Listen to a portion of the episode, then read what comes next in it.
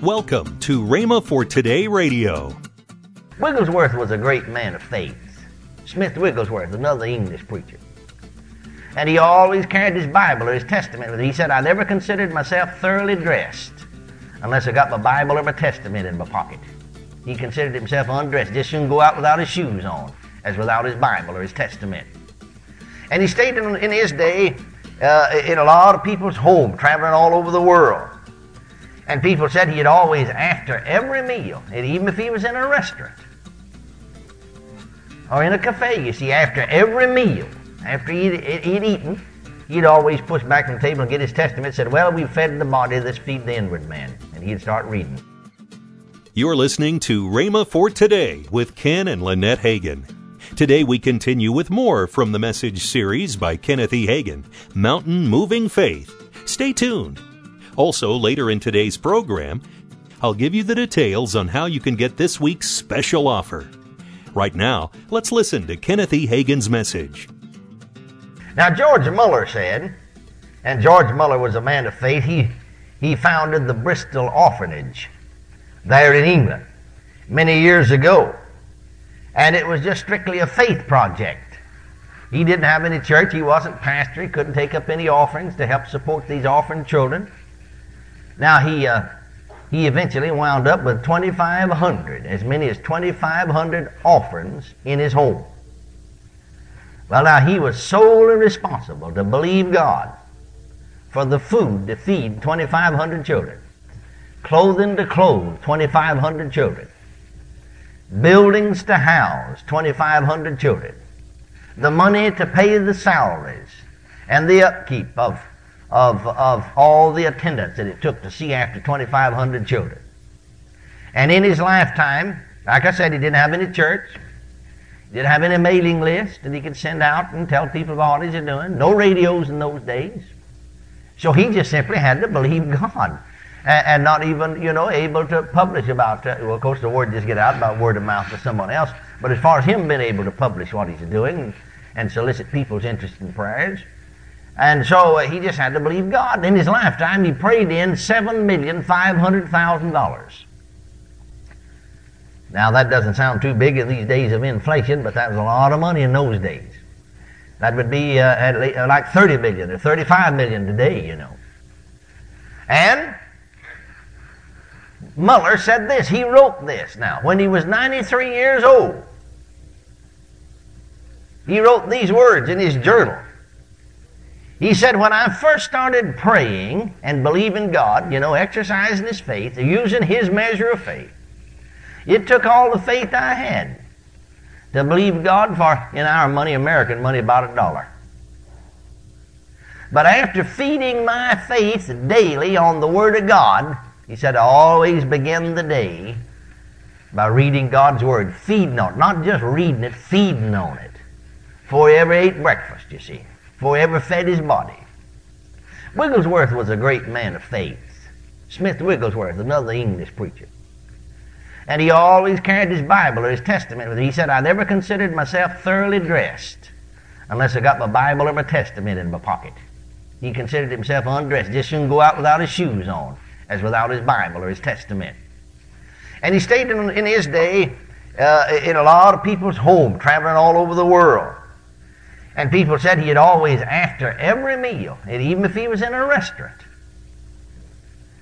or in a cafe, you see, after every meal, after he'd, he'd eaten, he'd always push back from the table and get his testament and said, Well, we've fed the body, let's feed the inward man. And he'd start reading.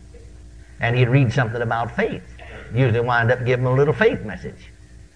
Praise the Lord. F. F. Bosworth said, most Christians will feed their bodies three hot meals a day, their spirit one cold snack a week, and wonder why they're so weak in faith. Well, if you just ate one cold snack a week physically, you'd grow weak physically too, wouldn't you?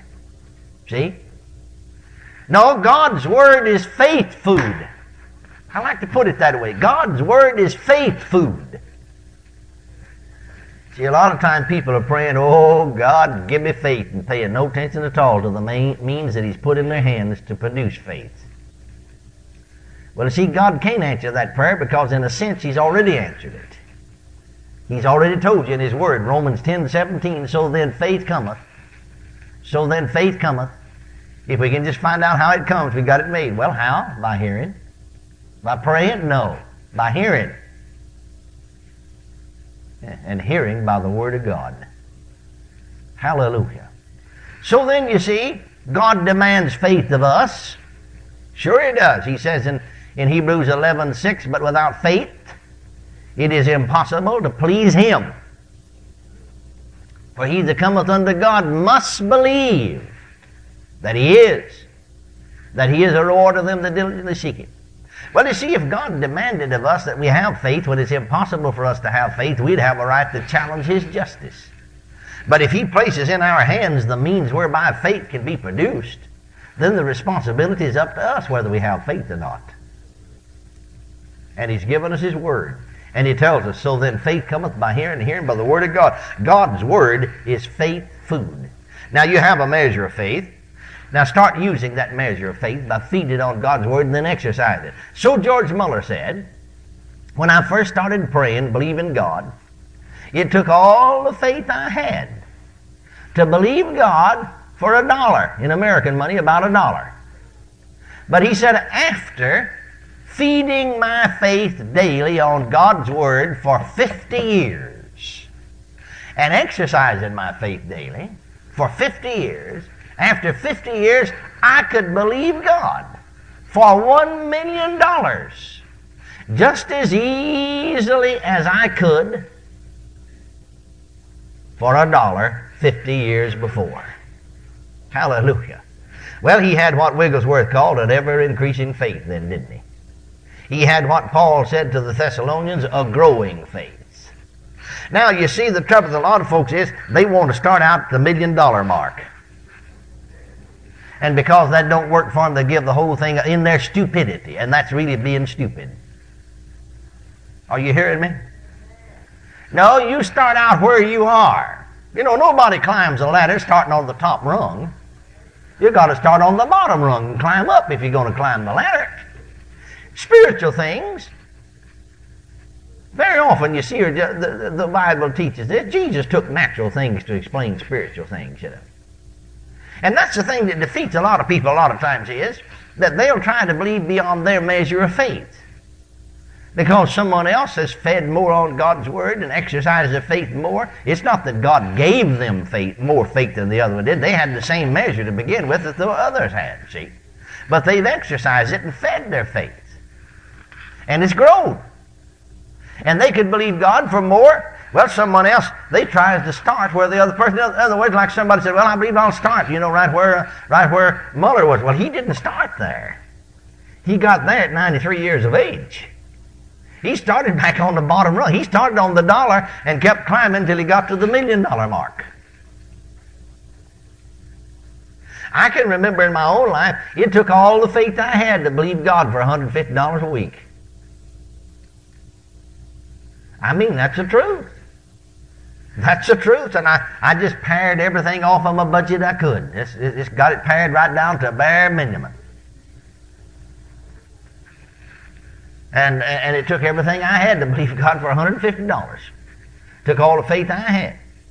But after feeding my faith through the years and using my faith, although it, it, I, I, could believe God today for $10,000 just as easy as I could $150 20 years ago. Amen. That's absolutely the truth. Absolutely the truth. In fact, I believe it's really a little easier on the ten thousand dollars it was on the hundred fifty. But now, if I'd tried twenty years ago to believe God for ten thousand dollars, I'd fell flat on my face. My faith wasn't up there. Are you following me now? And that's the thing that defeats a lot of people is that they'll try because they hear faith taught, and I try to make it as plain as I can. But they'll try to start up here on the top of the ladder, about halfway up on the ladder, when they're not up there yet. And then it won't work. Naturally, it won't work. And when it doesn't work, well, then they give up the whole thing. Said, "Well, that doesn't work. I tried that, and that don't work. That faith business just don't work. Nothing to that, you know." Well, that's not true. So you begin where you are. Hallelujah. and exercise your faith where you are. And feed it and exercise it, and it'll grow, and you can believe God for more and more and more and more and more. Hallelujah. And after a while, you'll believe God for things that you never even thought you could. I mean, beyond your even your wildest imagination right at the moment. And it'll be just as easy as it is to believe God for something little today. I think we make a mistake very often. I uh, uh, and we shouldn't criticize people because they don't believe for as much as we can see belongs to them. And but we certainly have to preach it to folks so they can get started, you know. But I remember the last church I pastored. We had a lady in our church that was facing major surgery. Well, I knew, of course, that God's best for her and God's perfect will for her is that she be healed by the power of God and not have to undergo this surgery. And so I kept talking to her and reading God's Word to her and praying with her, you see, and trying to, to raise her faith to the same level my faith was and, and to where God wanted it to be. And, and I just saw over a period of time that I just wasn't making it. So I said to her one day, now I've done my best to get you, you, to get you to agree with me. You know the Bible said if two of you on earth shall agree as touching anything they ask, it shall be done. Well, that means if they don't agree, it won't be done. So you see, you're not going to uh, uh, uh, get somebody healed, and, and you believing that uh, they receive the healing, and them believing they don't receive it. There's no agreement there. See, a lot of times people have thought, well, now if you've got enough faith, if somebody just had enough faith, well, they could believe God, and I'd just get healed whether I believe or whether I don't. Well, why didn't Jesus go ahead and do that down there in Nazareth? We looked at last night there in Mark, the sixth chapter, the fifth verse says, And he could there do no mighty work. Didn't say he wouldn't, said he couldn't. Say he laid his hands on a few. How come he just got a few sick folk healed in Nazareth? Why didn't he just go ahead and believe God for them anyhow? Wasn't he a man of faith? Next verse says that he marveled at their unbelief. He couldn't, his faith couldn't override their unbelief. Mark, the sixth chapter, fifth and sixth verses. Read that for yourself. You'll see it. It's there. See? Well, you need to think you're going to do something Jesus couldn't do, because if you can go beyond Him, then we ought to be following you instead of Jesus. Well, I've run into a few that thought they could go beyond Him, but it didn't take you long to see that they're lying. Of course, you knew the Word to begin with. You're listening to Rhema for Today with Ken and Lynette Hagin. This month, we're offering the paperback book by Kenneth E. Hagin, Mountain Moving Faith, plus the four mini seasonal faith devotional books all five resources are yours for just $19.95. Call now to get this very special offer 1 888 Faith 99.